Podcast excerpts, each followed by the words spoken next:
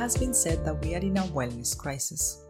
High rates of burnout, depression, stress, and other states of impaired wellness have driven a sense of urgency to create solutions. But are we actually grounding those solutions on a clear understanding about the many ways that wellness may be impaired?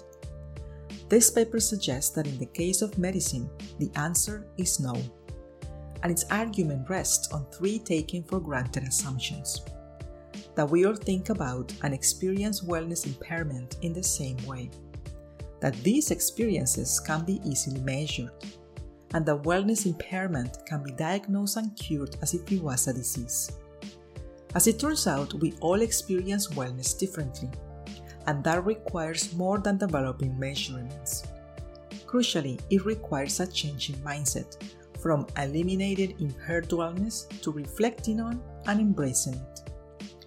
In the case of medicine, this paper proposes what some might regard as a counterintuitive notion that not all episodes of impaired wellness should be extinguished. In fact, chances are that some forms of impaired wellness may be a normal and unavoidable part of a physician's career. So, viewing impaired wellness as failure might be counterproductive. Yet, viewing it as a challenging experience that we can learn from might make impaired wellness a catalyst for developing resilience.